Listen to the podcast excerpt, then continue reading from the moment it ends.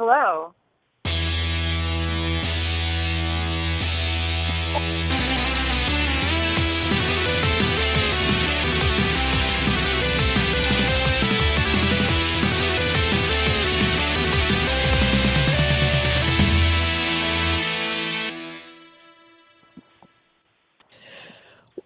to the second edition of Graphic Policy Radio this week, the show that mixes comics and politics. This is the show for folks who notice that draftalgore.com redirects to a certain website that I don't know does this podcast. Uh, we've got a special return guest. It's true. Right now, uh, Draft Al Gore goes to graphicpolicy.com. Um, Huh. got a special guest on this special episode uh, here to talk his upcoming comic from I- Image. We've got writer Steve. Uh, but before we introduce Steve, let me first welcome my co-host Alana. What's happening? Well, you know, I've been reading Midnighter, of course, and I have noticed that he is still dating that banker, and I'm not sure how I feel about bankers. So if it doesn't work out with him, I actually have a friend I'd like to set him up with who works at a labor union. He's a really awesome organizer. I mean, I'd have to break the fourth wall, but we're doing that a lot in comics now, so it should be pretty acceptable by this point. I think. And people already Uh, think Midnighter's Deadpool, so let's dive in. uh, so uh, speaking of Midnighter, so we've got Steve Orlando. Um, he's one of the hottest writers out there right now. Uh, he has done series called Undertow, which he was on the show about a while ago to discuss. Um, he does Midnighter, which we've just riffed off of for DC Comics, um, one of the hottest uh, comics coming out of their DCU um, uh, movement. And then in September, he has a new creator owned series called Virgil that actually started off as a Kickstarter project that's coming out from Image Comics that was announced this year's Image Expo. Steve, welcome back to the show. It's great to have you. Hey, uh, it, is, it is great to be back. So, um, the first question I'm sure we probably asked you on the last show. For those who might have missed that, and folks should listen. Um, the first question that I like to ask is How did you get into the uh, comic industry? Well, my story is uh, one of a, like a 16-year overnight success. So it, is uh, it is uh, long, and the, the the but the answer is um, ever since I was 14, I've been I've been going to comic cons and trying to get work in comics. So I'm actually turning 30 tomorrow. So I've been trying to make uh, I've been tr- I've been trying to make comics longer than I haven't been trying to make comics. And from the start, you know, when I was when I was when I was, you know, but a wee mid-pubescent lad, uh, I met I met the guys at Man of Action. Um, now people no, known by normal people as the creators of Big Hero Six. And even though I was young and fragile, uh, they said, um, you know, they saw something in me uh, and, and said, well, you know, if you want to make comics, uh, if you want if you want a comic to be your job, you have to treat it like one, and so you have to write every single day. And so I've been doing that since then, and and I've never and it's taken 16 years uh, or more of producing books, many of which were quite bad, uh, to uh, to finally get to a spot couple years ago where I was producing professional level work. And there's a lot of bad stuff in between. Let's be clear. When I was younger, I made a comic book featuring a super powered version of the Pillsbury Doughboy. that doesn't sound bad. That sounds hilarious. Uh, well, the startling thing is that even back then I was somehow aware of trademark law and copyright, so I called him Clone Dough, and so he was actually like as if the Pillsbury Doughboy had budded and like formed another Doughboy that was Oh, uh, for legal, that was for legal reasons unrelated to the Pillsbury Doughboy. Uh, anyway, I knew a lot about copyright law for a 12-year-old, um, but as you can see, the seeds were there uh, to make comics. it's true. Understanding copyright law and understanding comics are actually a skill set that it's important to share. You know. uh, it's been working out. But yeah, that's that's the truth. You know, like uh, the the, way that I got into comics was by just finding collaborators and making comics. And for a long time, they were bad, and then they got better and uh, marginally, and then they got better a little more. And uh, we finally got to the spot where I had something where the Man of Action guy said, you know, this is this is publishable, and and we'll put it in front of the right people.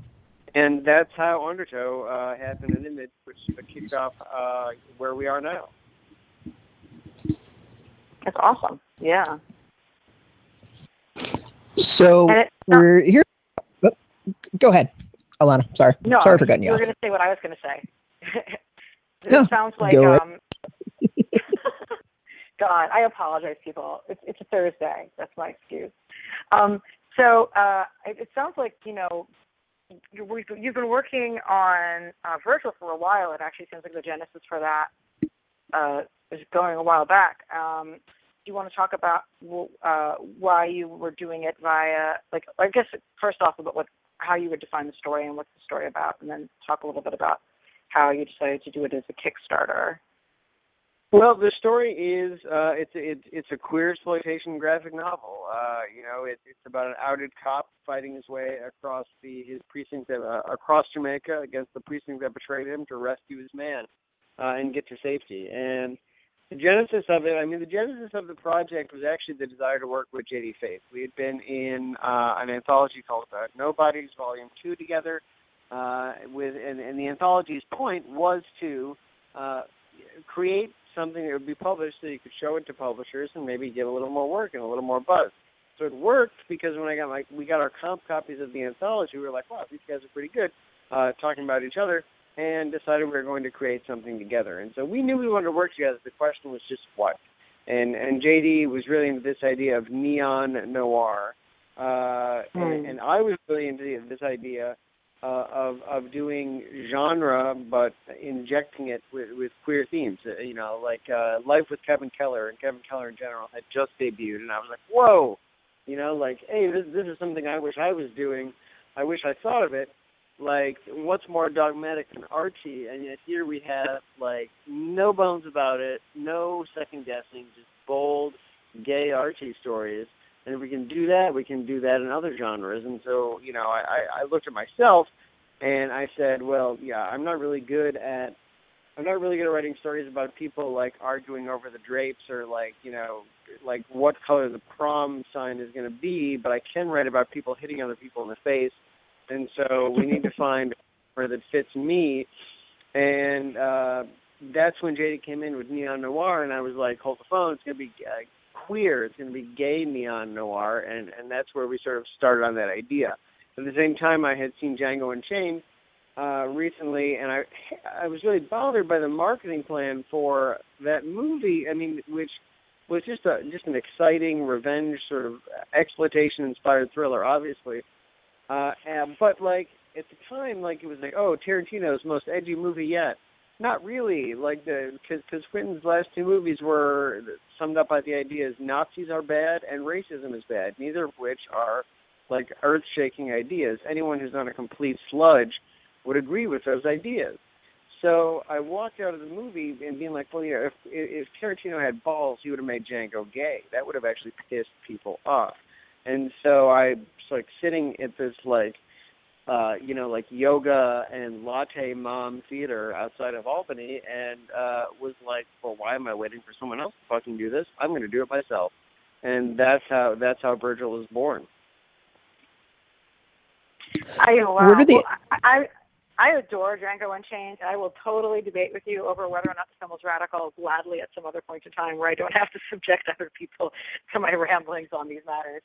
But um, I Well, definitely I- like. But dude, I don't I don't think it's actually a fault of the movie. It's more a fault of the middle class, like cloistered people watching it. But that is a whole other debate. Mm. Well, um, but I, I really like how you're talking about the film as I'm sorry, the, the comic is coming from that particular lineage, and it definitely being a, a, a space that just haven't had a really comics that have proclaimed that clearly in themselves at that point. Um, so I totally makes sense to me that that would come from you know being steeped in Where did- those sort of films and not really seeing anything like from the queer community that takes that place getting produced.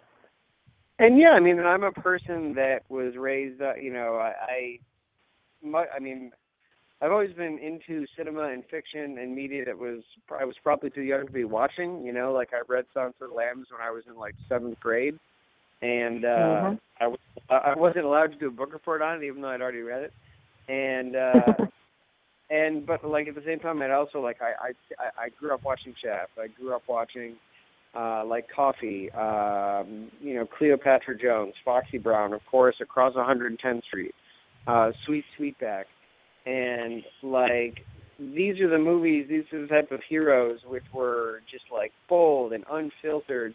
Uh, that, that informed a lot of my uh, a lot of my work, and so yeah, like I wanted to do that for the gay community, or I should say the queer community, uh, and and I wanted to to take those ideas and that sort of unrest, that sort of unfiltered cry that comes through in those movies, uh, and, and and make it something uh, that that involves the queer community, and and and it's because as you said, it's it's someplace we haven't totally gone yet, and the time is right now more than ever, and and it's more, you know, back when blaxploitation started uh, with Sweet Sweetback, like it was subversive because um, it was it was bucking against the the sort of oppressive stereotype of, of what the African American community was.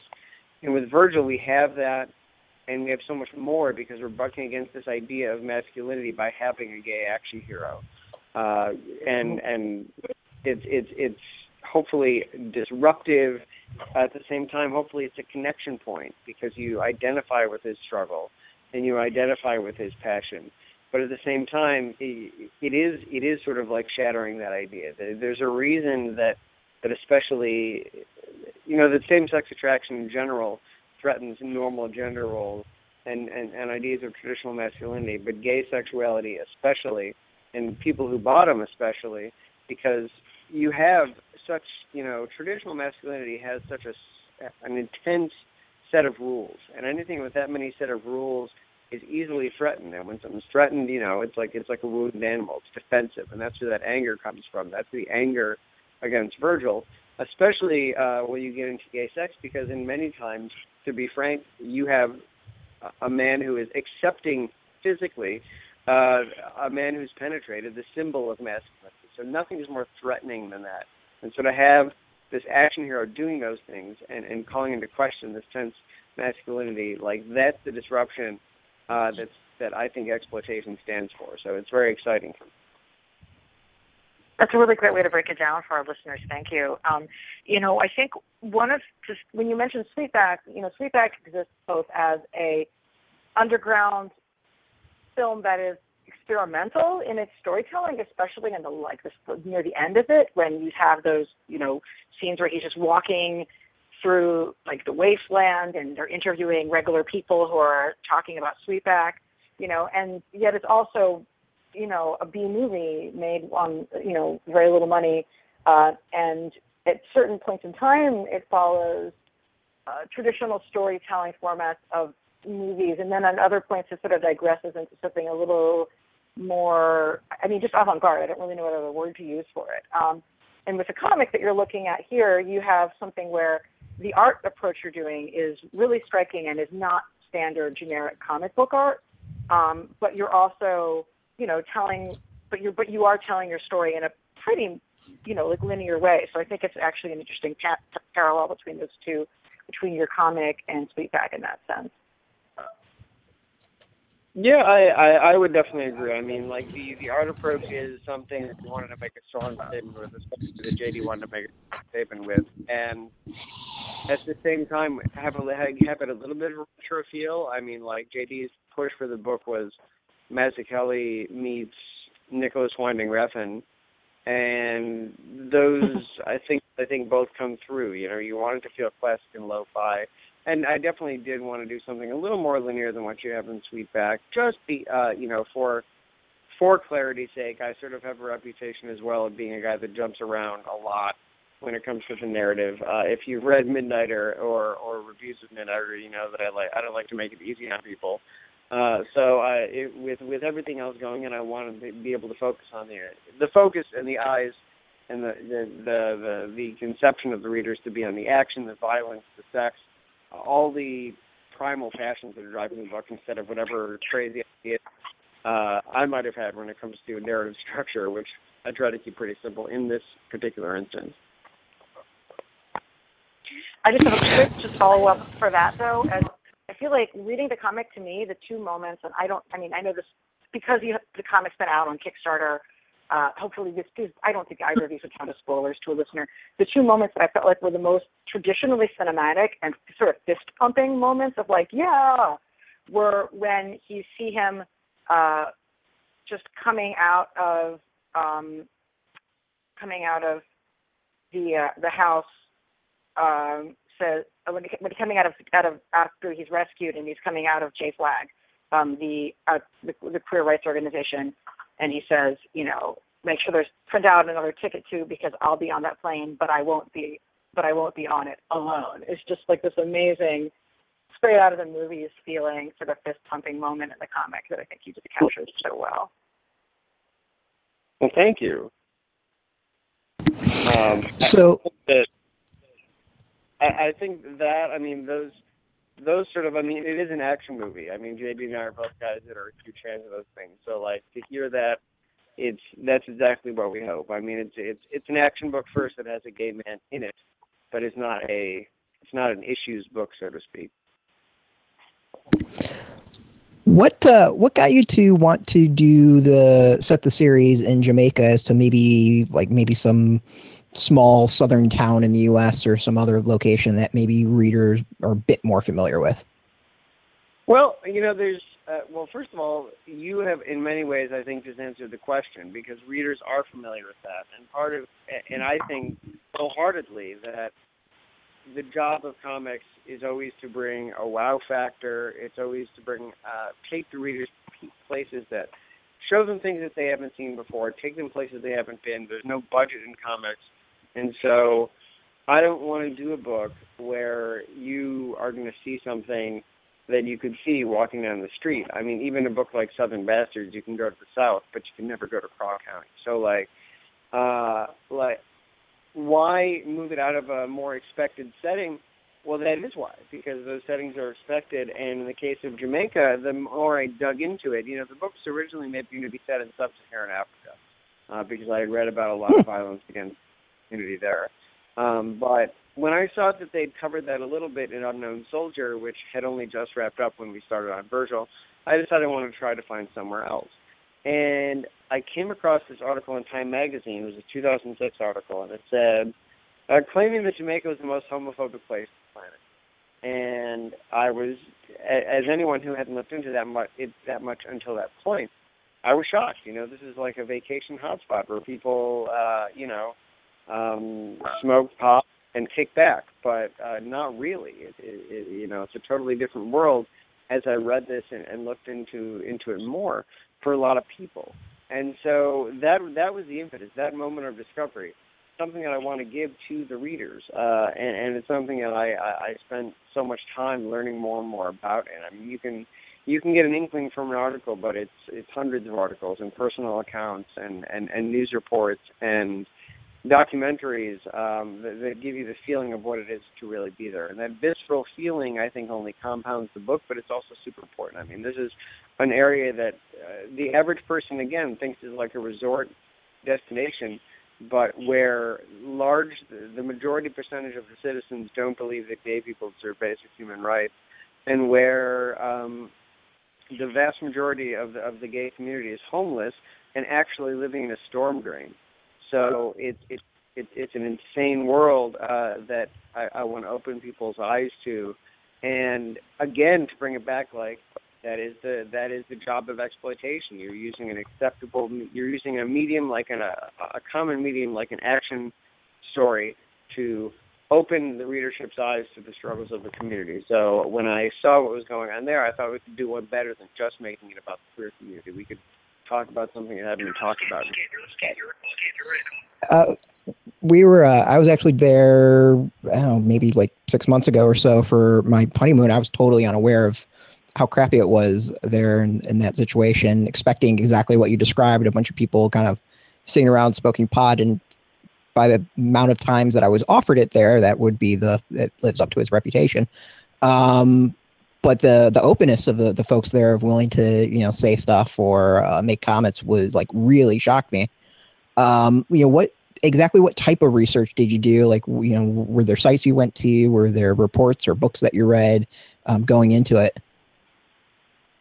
Well, there is. I mean, there, there's no shortage uh, of, of of resources. I mean, for, from the from the community standpoint, there is obviously things like the JFlag website, um, but uh, beyond beyond that, um, you know, there are.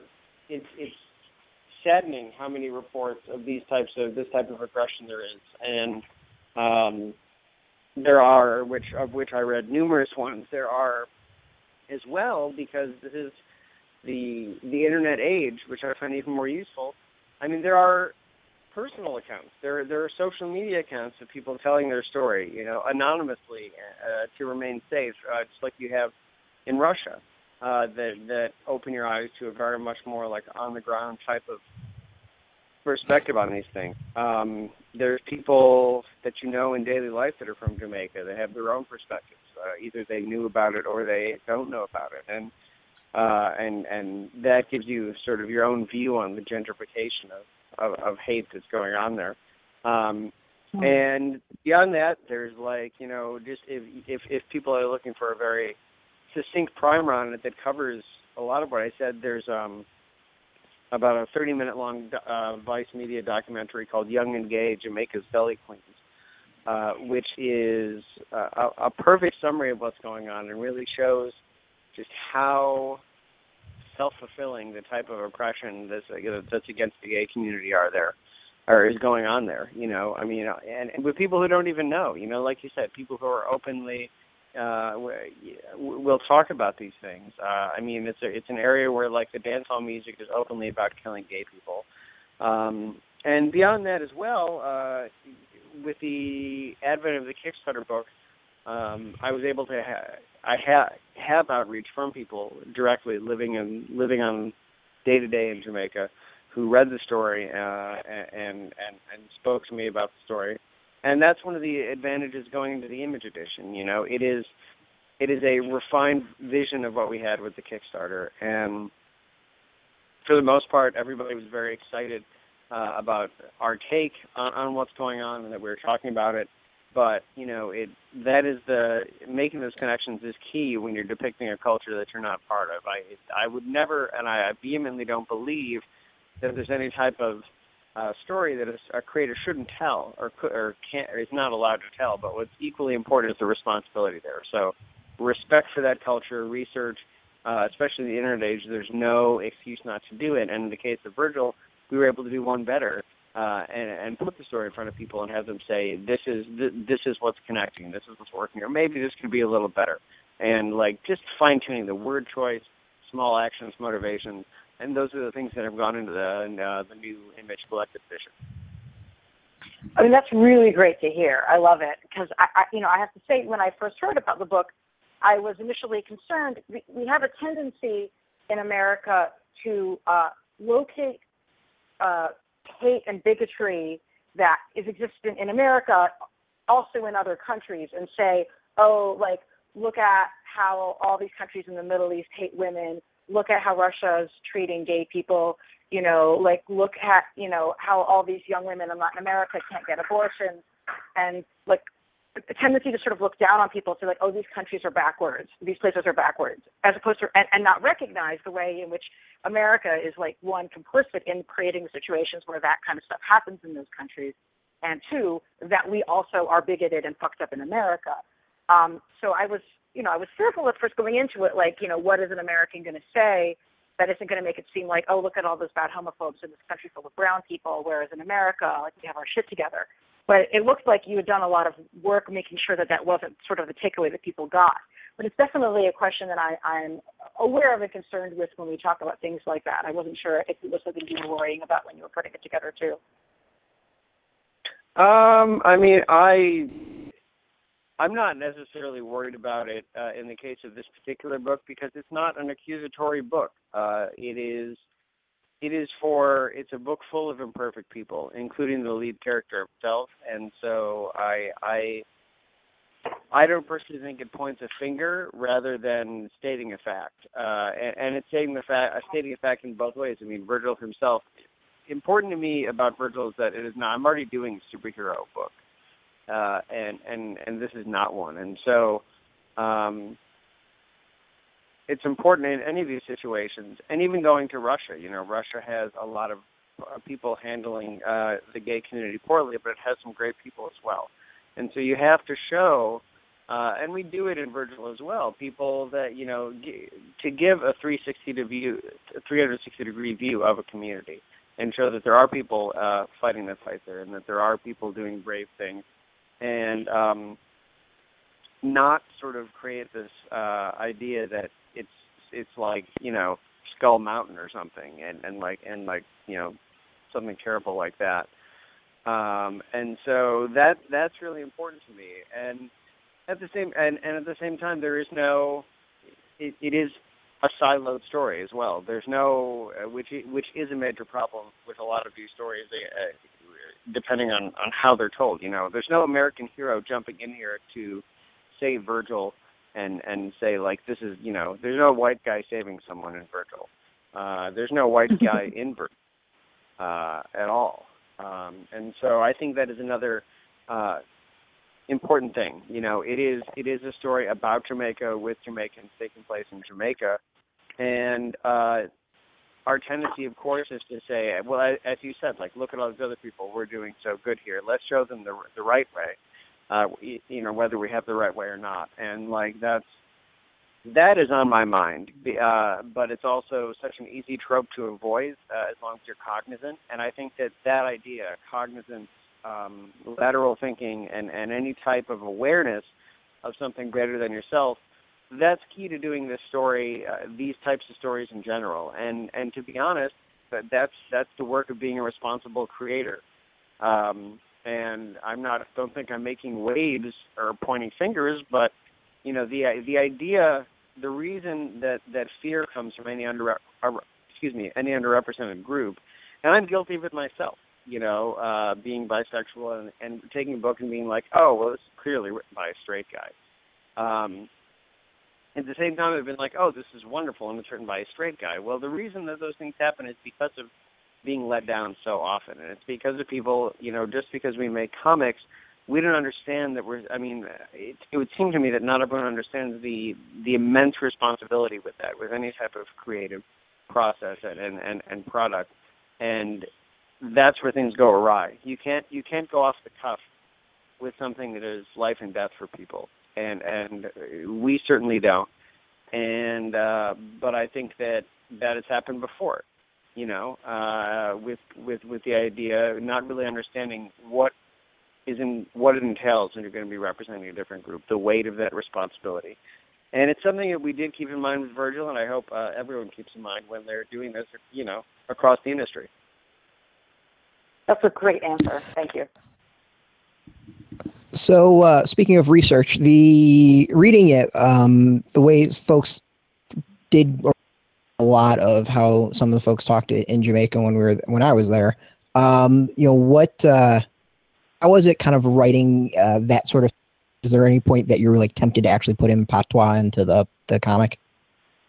Well, about that thing, you know, I went to school uh, and swam in college with two people from Jamaica, so I have some firsthand experience with, uh, you know, mm. very very quickly. I was told I was taught what bumba clot means, and like a little bit it goes a long way with those things and and and and it's something i i, I talked about in other interviews like and it actually relates to what i was saying before you know like people as a creator you have to realize how things come off and that we're working not in an auditory medium and so you know yeah there's there's there's hopefully enough sort of dialectics and enough phrases um, and sort of idioms to show that we've that we've looked into what people say, but not so much where it becomes it, it verges on the idea of parody. And I think a lot of that comes from the fact that you are, you know, you, we're, we're working in comics. We're not. It's not film. it's not radio or whatever. Not that anyone listens uh, like to. I I guess people do listen to the radio, but not on a radio anymore. It's on their computer, obviously, because we're on it right now. you know, so there's you can't avoid the fact that people are going to put their own impressions on what you're writing. You're when, and so when you're writing a, a patois, a dialect, an idiom, it's oh, it's just a phonetic representation, and it's so easy for it to verge into parody because you're subject to how the other people views that form of speech. And so I think it's a little bit goes a long way with those things, and that's important. You know, like otherwise, you know, you otherwise you end up with like their eyes were watching God, which which is actually a great example because people who are not culturally literate have a different view of that book than people who are. Uh, and and and certainly, like I'm not the guy to be writing that. So, yeah, you know, we have a, we have a little bit in, but I was also very conscious of the important role that language plays in the book. And you'll notice that Virgil speaks one way when he's with, you know, when he's with the police, and he, and he speaks another way when he's with his boyfriend. And I think that that you know, the idea of looking at language allowed us to also use it as a way to intensify his characterization. And this idea that he really is putting on a different face uh, when he's when he's on the police force, and uh, it doesn't really become unified until a- until until after the attack, uh, where his speech pattern kind of blends. And yes, he does have a little more tough talk, but he's also this pure primal version of himself in that time. So um, that's my long-winded answer for did I try to do a patois? Uh, yes, a little bit to let people know that I'm not just sort of like flying by the seat of my pants, but you know we want to make sure that our characters are looked at by readers as intelligent and fully formed people as well. I, I tried learning the language when I was there, and I have nothing but an ear for foreign language, so that's not too shocking. Um, the series when you first uh, did it, you you launched as a why that route, and you know what kind of lessons did you learn that process. Yeah, did you say Kickstarter? Because you are cutting in and out. Yes. Yeah. Yes. Sorry. Yeah.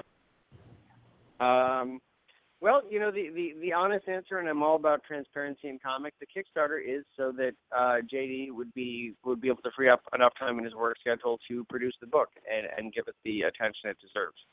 Um, you know, I, I felt that doing a a crowdfunding option sort of was thematically right for doing something that was sort of based off exploitation because you know as you said about Sweet Sweetback earlier like it was low budget it was b movie and so yeah i enjoyed the the sort of like meta idea of having this be something that the people put together uh so to speak the people. Um but you know kickstarter was a learning experience, and in that respect, it's it's exciting too because it let me do the one part of com- the comics industry that I didn't know about yet. You know, I did write and illustrate a book in college, and it was no one will ever see it because I've disavowed its existence, but it is real, uh, and it's 100 pages long and so and that helped me. It helped me understand what the the penciler the inker the letter or the colorist are going through and and and and know what is happening after i press send on the script.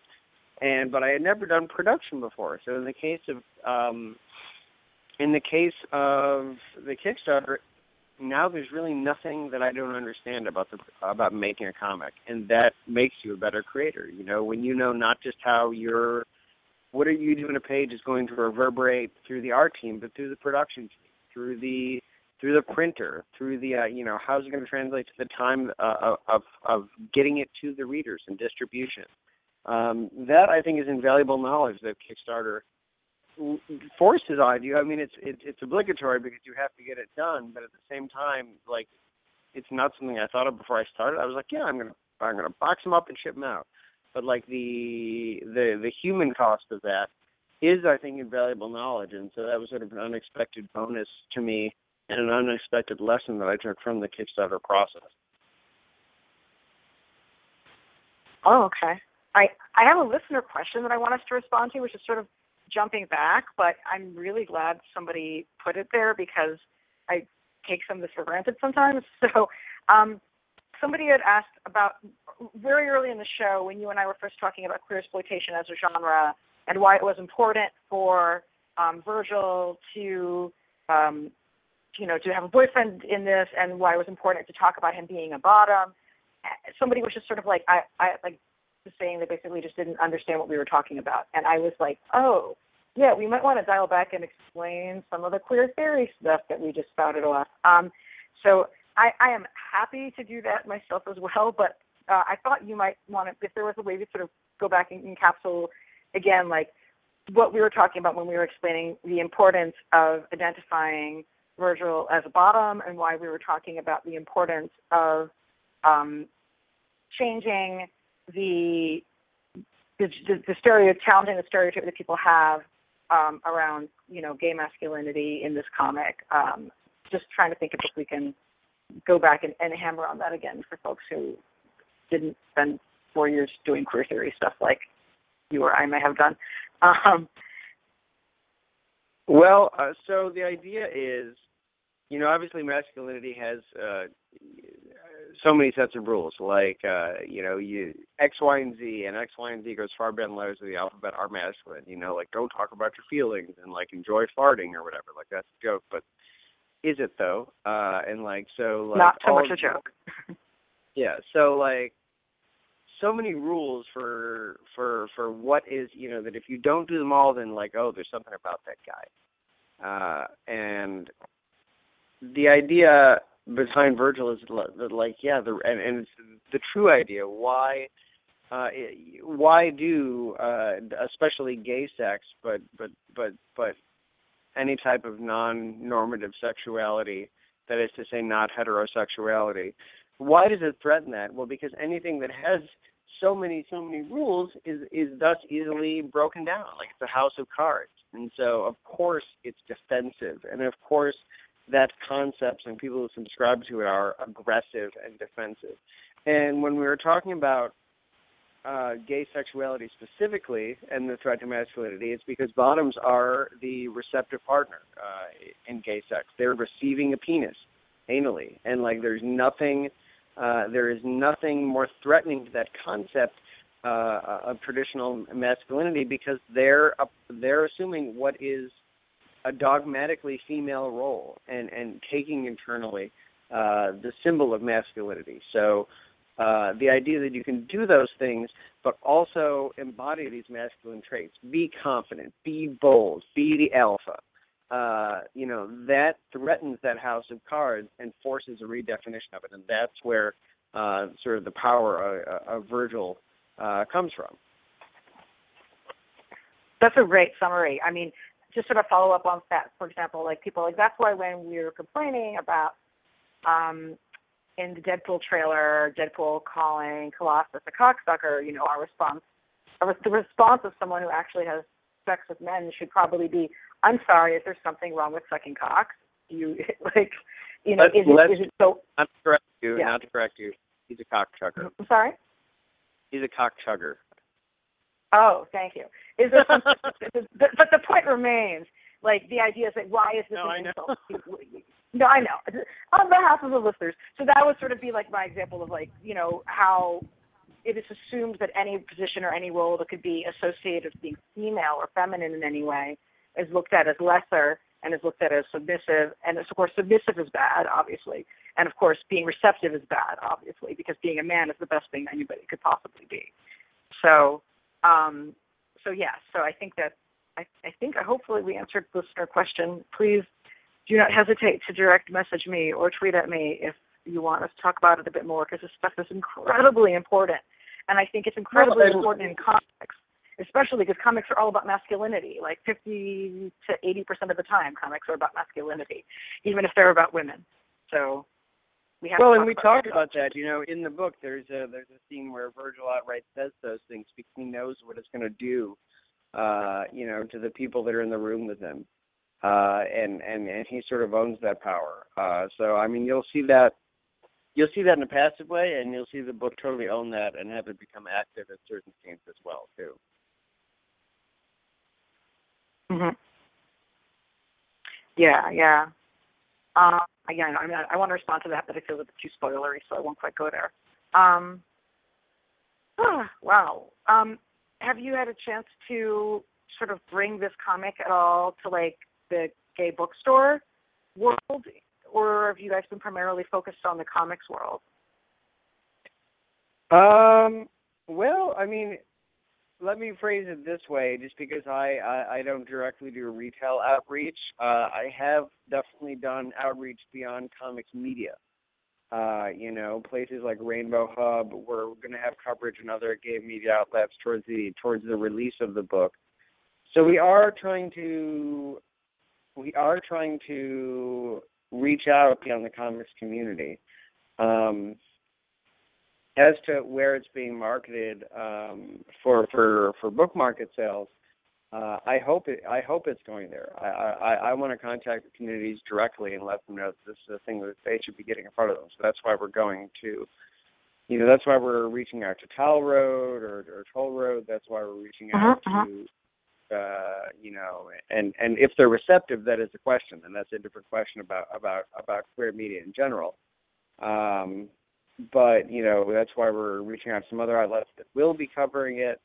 Uh, and so uh, I, I want it to be seen in different places, and, and I want to, um, you know, I'm trying to just like we did with Midnighter. Like Midnighter was on BuzzFeed. Midnighter was on all these places that you didn't expect would be covering gay comics before, and the response was uniform, almost uniformly a thumbs up. So like I think the time is right now, and, and and yeah, we're definitely reaching out beyond the normal comics readership.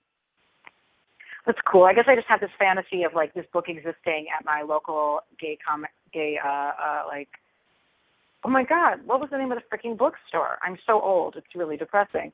Um, at the gay bookstores that we used to go to growing up, and I'm, you know, having it there next to like, it was primarily, you know, lesbian humor comics were like most of the graphic novel section at the gay bookstore growing up. So what I would Um, say is that if there if there are people listening to the show and want Virgil in your local queer libraries, whether it's at a school or whether it's whether it's in a local bookstore, uh, I mean, you guys know how to contact me, whether it's via the podcast, and um, you know I, I will make it happen.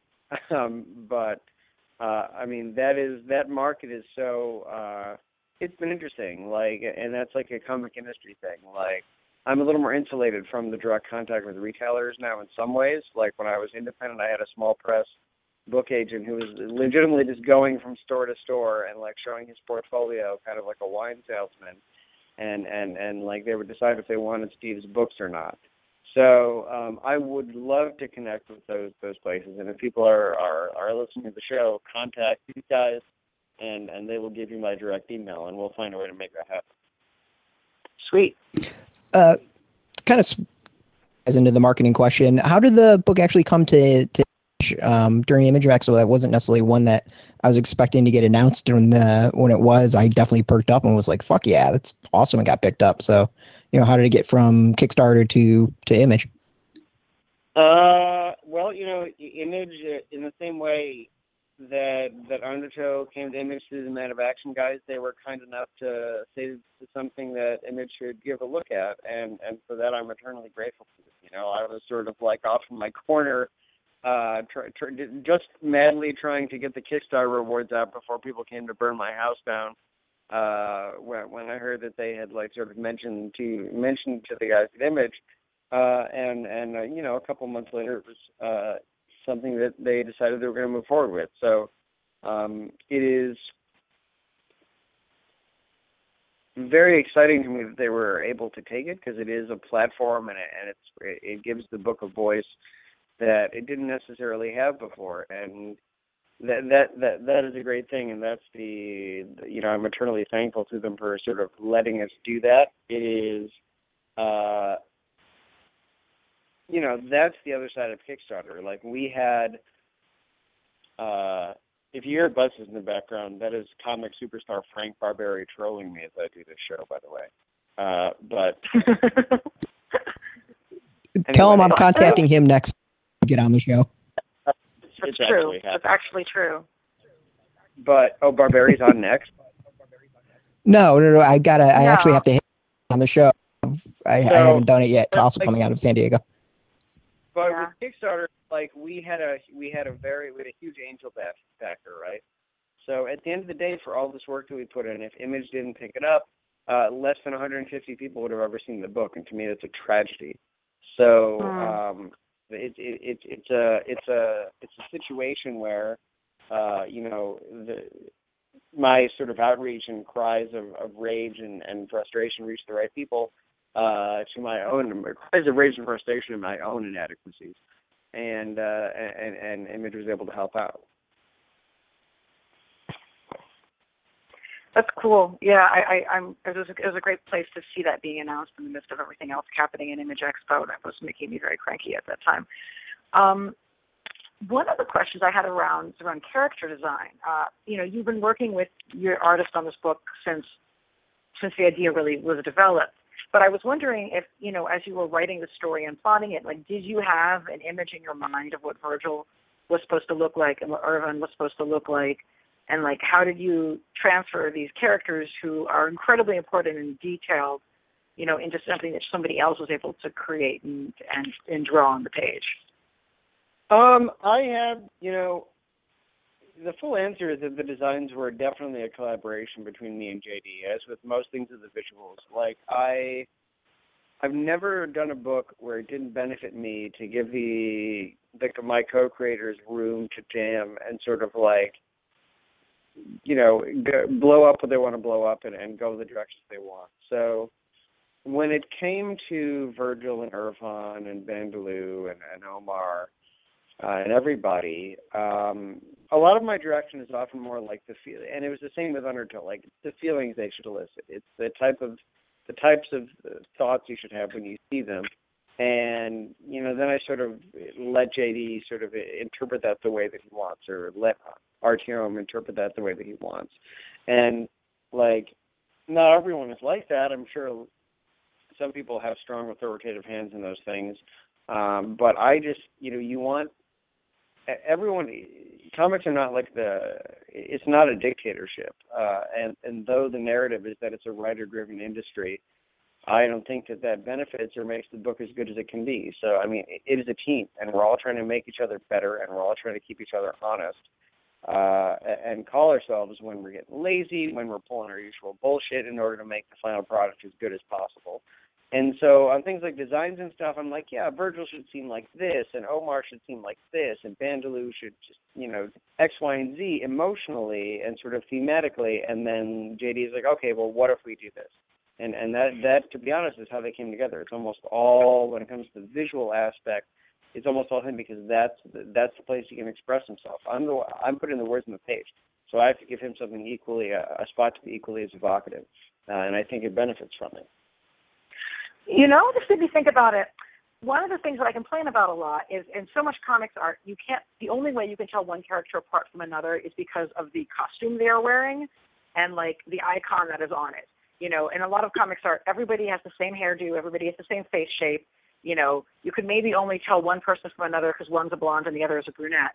And one of the really cool things that you get from you having situated this comic in Jamaica is that your art depends on the fact that you're giving everybody their own face shape and their own like where are their eyes where is their nose located you know how long of a jaw do they have how exactly is their haircut and then that specificity is and, and because they're every, everybody's wearing a cop uniform i mean many and many of the people are wearing cop uniforms you're forcing a you're you know you're saying that you know, the art has to carry these characters specific details over and you don't end up with the sort of standard generic sloppy comics art that we're subjected to most of the time i'm glad i'm glad that that's true um but I mean it's true. But I knew I but I also knew that JD was up to the challenge.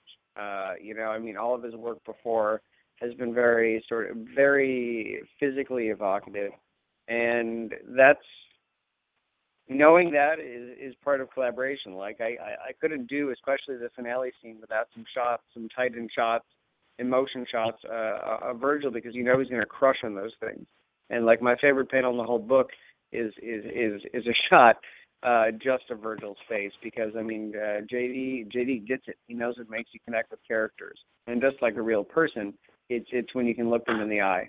Uh, and so uh, you know the, all those things, all the things that you've said about making them seem real and making them seem different regardless of what they're wearing. That's all. It couldn't be more important to me uh, because the whole thing is supposed to be uh, about humans as much as possible. And that sounds kind of like a given, uh, but it but it's not, as you said. So uh, we're we're trying to do the best we can. Truly How much of the story have did you plan out? Are you of it as kind of one? Is there some greater story that you're thinking of? A you know volume with you know uh, going back for revenge, like that. Um, you know, basically, are we going to see more Virgil? Uh, I think that if I mean I I like stories that have endings.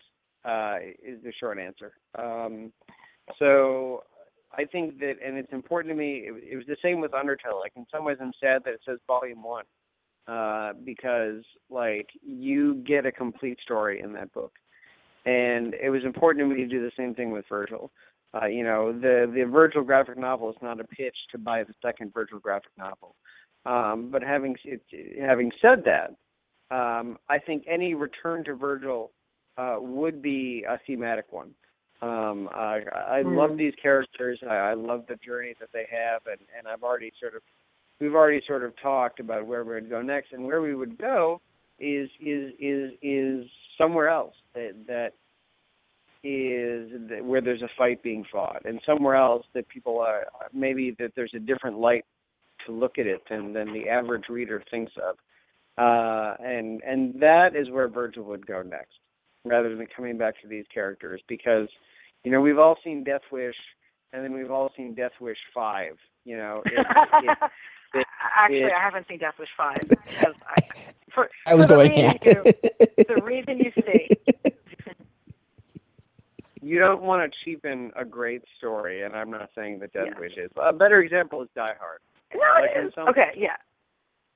Because I legitimately think Die Hard is one is, is a near perfect action movie, and in some level it is cheapened by Die Hard Five, no matter what people say, um, Mhm. and and it's still great, but you know in the back of your head that it got dumb later on, and and that's that's certainly not what we want, and uh, so I think that yeah, the idea that we would come back and do something else, it would be uh, it would be like in the model of, of shows like like True Detective and Fargo, except for that a disastrous second season. Wow, that's awesome. Beat me to that. That's what I was about to say. I was like, hey, hopefully, season's better than theirs. Well, Fargo might still be good. Stay tuned. True, true, true. Um, have you have you thought about like where you might go? I mean, I'm not saying that you have this huge plan, but you know, really given more than just a same theme someplace else. Uh, you know, no, because my all my energy, other than the idea that we would go somewhere else, all of my energy right now is focused on making sure that as many people, uh, you know, see this book as possible. Um, and so, uh, honestly, I, I I do not have a specific location um, put down right now. Um, I've always wanted to do a book in Canada, but Canada is so nice and pleasant that that's probably not a good setting for Virgil too. Uh, I mean, Oh, Canada someone- is like the valley, the valley high of like the books. Like everybody wants to escape to Toronto. So, what if when they escape to Toronto, they're then placed? Well, I don't want to deal with the same characters, but I'm just saying, like, uh, I, I get, I get your concern about wanting to do something in Canada within this genre. Virgil too. It goes to Canada. No, that would be pretty. No, That, yes, it, it already has a tagline. Uh, Virgil too. Virgil harder is just oh, actually. oh God, Uh, you're not why? real No. Tulu? Hello. Yep. I'm here. Yeah, yeah. I'm Okay, here. sorry. Brett, Brett is cutting in and out. Damn Oh, it. I got to talk to the people I know who are organizing against the tar sands stuff that's happening in Canada, where they're going to like completely destroy all of this land in Canada to try to get a tiny bit of, air, of oil out of it and endanger everybody's health, and figure out what is the exploitation film in waiting to be made about the tar sands. It's definitely going to be starring Indig- First Nations people, that's for sure. But I'll get It back to sounds you guys kind on that. It sounds kind of like the Steven Seagal movie Fire Down Below. Oh, which is a which is an like an environmental Seagal movie where he plays like a park ranger who knows karate. Uh, and, um, not to go too off topic, but it was supposed to be his like I think it was his last movie that was not direct to DVD until Machete. Uh, here's the summary. When an EPA representative is discovered dead in a Midwestern town, government agent Jack Taggart goes undercover to check things out. He finds that local coal mogul Orrin Hanner Sr., played by Kris Kristofferson, is cutting financial corners by disposing of hazardous waste wherever he pleases, and the local kids are falling ill because of his recklessness. Um, so he then he beats him with karate. Oh wow! You you almost make me want to watch that, but it wouldn't well, be as good as a as a comic with indigenous people fighting against John Harper. But it's getting there, getting there. Yeah, and also it's as as movies with Seagal go, it's pretty bad because he doesn't have a ridiculously ethnic like two syllable name, uh, where he's named like Nico or Gino in most of his movies. That just he does not look like any of those things. Uh, I yes, it does be crazy. It's like with Schwarzenegger movies, and they don't give him a Germanic name. like, just give him a Germanic name. You don't have to explain why he's in America. Just have him have a Germanic name. It's okay. Like like John Matrix. Yeah, well, I mean that was deliberately like supposed to be fake, right?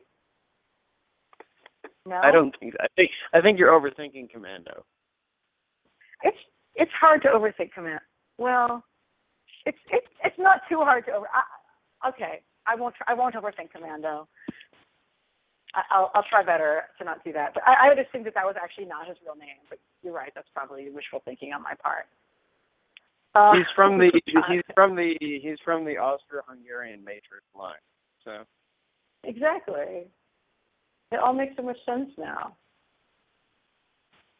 Uh, if we're going to get digression slightly into talking about Arnold things, I just have to say that if you weren't aware of the band Austrian Death Machine, which was a band that was doing, it was purported to be Arnold Schwarzenegger's hardcore band um, that did songs about Arnold Schwarzenegger movies, that you shouldn't buy any of their records now because their singer, unfortunately, is in jail for trying to kill his wife, which was a real heartbreaker because I truly enjoyed their hilarious music up until that happened just a year ago. Well, I'd never given them money, but I knew they existed. I, I tried to focus all my my my comedy metal on the late Christopher Lee's Charlemagne albums. Yes, uh, I knew we liked you for a reason. Well, I, we, we won't be sharing any downloads of Get to of Get to the Choppa anytime soon. Unfortunately, it was it was a great concept while it lasted. Apparently, can't keep on listening to it. Anyway, uh, I'm sure that people who appreciate the finer finer works of um, Arnold Schwarzenegger's films and the music um, performances of, of Christopher Lee, uh, may he rest in peace. Oh my gosh. Um, uh, will also appreciate Virgil because it has the same uh, exuberant pulp quality to it. But I, but oh, you know, here's something. So I hadn't even thought about this particularly, but when I last saw you, we were on a panel at FlameCon talking about um, where you were talking about your book, and the folks who do Bashback were talking about Bashback, which is an amazing webcomic that everybody should go check out on Tumblr, um, which is about a underground queer mafia of people who are defending queer people against uh, violence and exploitation. And one of the things that I I noticed when I was writing up my summary for our podcast today is I feel like the story that you're telling is a very personal one about like a man and his life, whereas the one that Bashback is sort of doing is more like of a broader sort of community about a community coming together. Um, I suspect in some ways that yours being a very personal individual is a product of it being based on exploitation films where you have sort of that lone hero. But do you think that there's space in this sort of genre for stuff that's more community driven and isn't necessarily centered around one protagonist? Um, I I think there definitely is. Uh, the I think the the issue with that there is no issue with that besides space. So I guess that's what I was trying Mm. to say. Like there there is definitely room for it, um, and, and that's why it's great with the doing in Bashback, which is an ongoing. Um, my one thing with all of my works uh, is the idea that like, and I believe I believe very like strongly that you know you if you try to do if you try to do everything in a small amount of page pages like you'll maybe get something that appeals to a wide amount of people a little bit but you'll also get something that profoundly affects no one. And so um yes there's definitely a place for those things uh i don't think i could do the service that that type of story needs in a cumulative four issue length graphic novel and so that is sort of why virgil is what it is uh, because I want to give those Mm. characters the, sort of the respect and attention they deserve. Uh, but in an ongoing, it's a totally different thing, and and what they're doing in Bashback is a totally different thing. And so um, this, the place is definitely there, uh, and, and it's just a matter of time until someone picks up that baton and, and makes it happen. And they're already doing it. I mean, uh, Lawrence and Fyodor are, and, and the team are already doing it with Bashback, and so it, it, it's just going to keep happening. Awesome. Oh, Brett, you had a good question. So, you know, obviously the series really you can tell that you love exploitation uh, films and that genre. You know, what uh, what film have influenced Virgil and went into the making of it? What films went into influencing it? Yeah. Um, I mean, a, a lot of the ones I already mentioned. I mean, those the, those those are the guys sort of strongly influenced me. I mean, Virgil. But if I had to pare it down, uh, there's a lot of Shaft.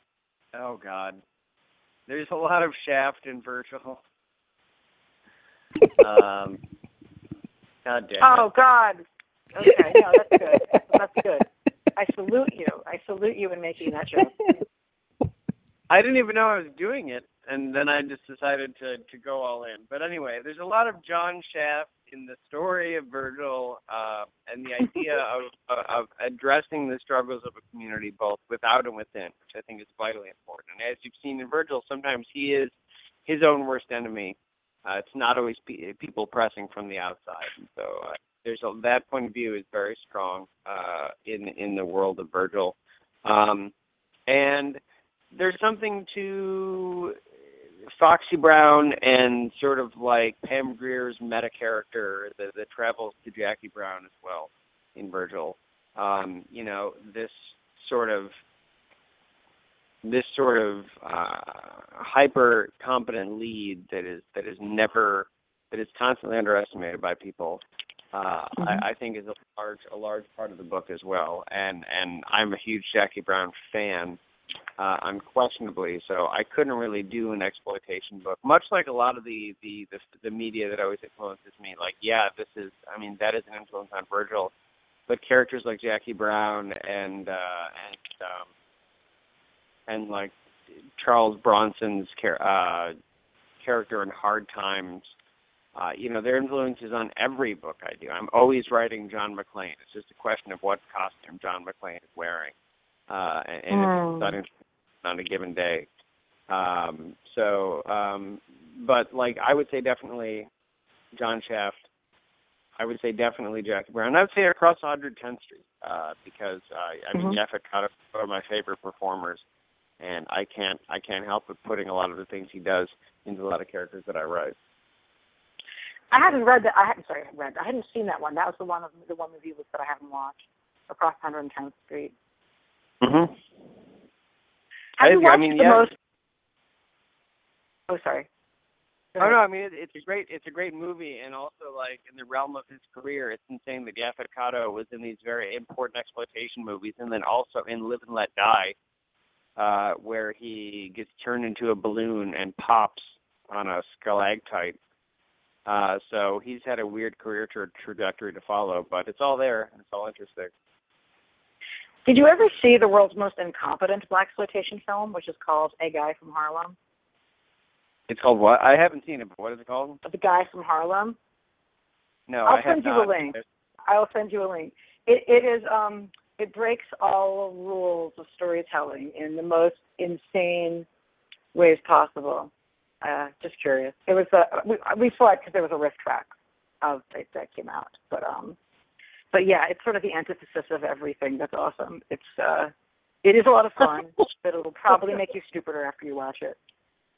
Uh, well, I like movies like that. I'm a big fan of the movie Frogs and also the movie Night of the Lepus.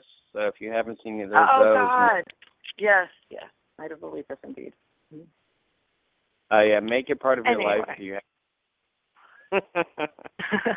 cool, cool.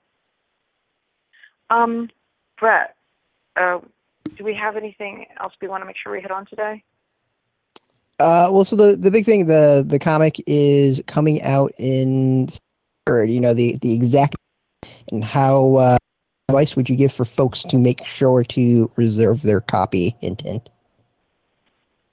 Uh, how should they reserve their copy? Um, they should call their, their they should call their local comic store and and uh, definitely before Monday, which is our which is our order deadline, uh, to uh, to make sure that they find out or let them know that they want to see Virgil, uh, because this is you know this is this is this is the make or break time for books like this right now, uh, when where where people can reach out, people that have read the interviews or done this done this listen to this podcast and, and say that this is the type of thing uh, that they want to see in comic stores, and especially for independent books like this, uh, it's hugely important uh, because retailers listen to consumers, and they need to know, they need to hear from you guys what they want, and even if it's not Virgil, like the pre-order time is super important uh, for everyone. That's why if you're on social media, you see all of us indie creators being like, "The FOC is today. Tell your friends."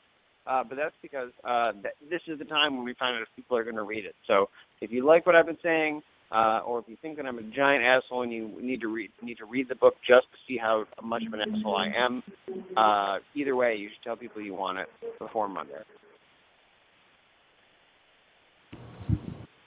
Cool. Great, thank you. Mm. Yeah, yeah, and um, you know, have read it, and I think we both really recommend it. Uh, so the the thing that is interesting to me is, you know, do, do you think that there is uh, it's any more to kind of sell this book because the LGBT theme or that it stars an LGBT character? Like, basically, is is there a kind of a predation or uh, worry of to you know accepting these sort of books? Is there a hesitation? Um, I think less now. I think it's getting less and less all the time. I do really believe that the time is now, and it certainly helps that that we've already launched Virgil and people. Excuse me. I'm. I'm. We've already launched Midnighter, and people seem to have embraced it. You know, and so I think that yeah, there's always trepidation with something new. Um, you're sure you're not sure people know what to make of it, but we've kind of already proven that the love is there. And so now we just have to give people more and do more. And it's not just me. Uh, certainly, I'm doing this book, but as I've said before, like the perfect situation is more and more people are doing queer themed books, not just the Steve Orlando show. Um, so um, there's always there's always a hesitation. Like, will this be the one where they know that I'm crazy? Uh, but I, I think that uh, I think I'm not too worried about that now. We know the audience is there. We know they want more voices and more representation. And so it's just a question of making sure they know what's happening. So do you think we're at a point now where if you're going to a major publisher and you want to pitch them a story and say that I have a character who's a not an anti-hero but a hero who's a bisexual man and you should make this comic, they're going to say, oh, uh, uh, or that they're going to say, okay, tell, tell me more. Um, I think that any good publisher is going to say, okay, but what else is there about him? Uh, and that is not a pejorative statement. There, because we're past the idea. We're just saying this guy's gay, this guy's bisexual, uh, this this person is trans. Uh, is the sell? Uh, you know, we we've done better than that. We've created characters that are more than that and that are more layered than that. So I think that they're not going to be afraid of it anyway, and they're going to want to know what's more. In fact, they're going to want to know who the character is because that's not enough right any, anymore and because we, the we've given people um I, since I started doing press for for Midnighter it's this whole idea we we 10 years ago 15 years ago people got characters now they get characters and so we're there. And so I think any publisher worth their salt is going to say, okay, like this person is bisexual, great. Now what's his deal? Uh, whereas before they would have been like, okay, I see what this book is going to be. Uh, their view of what a queer themed book can be uh, has been has, has matured uh, as the audience uh, as the audience has rewarded the risks that they're taking. So I, I think yeah, it, it, it, it's just one piece of a character you're pitching to a company now, uh, which is a huge step forward because that is how we want to be viewed in the community. You know, I don't want people to, you know, certainly there's more to me than being bisexual. I also like weird foods, uh, and, and really, and really like sort of like labor over my dog hair being all over the apartment. Like there's there's plenty to me, and so like um, I think publishers uh, were, have shown that that type of layered, rich presentation is rewarded, and and and and they think uh, on a very cause and effect basis. So yeah, you the, no one should be worried about pitching that type of content anymore. In fact, they should be ready to answer what's next about characters. That's great. That's great. I mean, I'm still waiting on there to be a lead who's not an anti-hero, but uh, something that eventually we will have sooner than later. And I think people recognize too that there's a huge audience like looking to embrace that. So. Yeah, and I, I mean, and, and I think it'll all happen. I mean, it's it's all about what gets you know what gets support, what what is what is really received and, and embraced by by the readership. So uh, I think that it, it's only a matter of time. And, and like this past year has seen huge steps when it comes to diversity in the industry, but they're in the grand scheme of things, they're baby steps, and there's a ton more work to do. Uh, and uh, it's all moving in the right direction. We just have to keep pushing it and sort of kicking it in the ass. And so uh, that's work that we're all responsible for, uh, for better or worse, on all sides of the comics community. Uh, but it's certainly happening. It's going to keep moving in the right direction. Awesome. Thank you. Um, do we want to do our wrap up? Yeah, we're we're kind of at our uh, an hour moment, a whole lot of his time. Um, so for folks who want to follow you or uh, connect with you, where they hit you? Where should they? They should probably get me on Twitter at the Steve Orlando, which is the best place to contact me, uh, or my website, which is also thesteveorlando.com. So uh, those are definitely the places to go, and I'm easy to find. It's my name with a the in front of it. Awesome. Easy to figure out, nice and, and consistent. Yeah. Uh, well, appreciate you coming on. You know, I think we both loved Virgil and uh, hope it uh, finds the audience it deserves. So, and of course, we're huge fans of a certain other book that maybe we another show on down the road. Um, so, uh, yeah, we'll we'll set that up and, and go through the proper channels on that one. Uh, so for folks who want the book, uh, are interested in Virgil, that we've sold you on it, uh, you're going to want to go to your comic shops uh, by Monday is when orders are due. Uh, make sure to you would like it, pre-order it. Uh, it's one of the best ways to show off demand and interest in a comic. Uh, Steve, really appreciate you coming on uh, the show, and we'll definitely have you on at some point. It is always a pleasure, guys. All right, appreciate it. Thank you. Thank you. Happy birthday. We, are about what 45 minutes away oh, from wow. it. Oh Jesus! That Don't tell me that. Dude, I'm closer to 40, believe it or not. We met in San Diego. I'm sure you you wouldn't believe that, but I'm much uh way I think well over uh, older than you. I don't want to. Yeah, we let's not talk about it.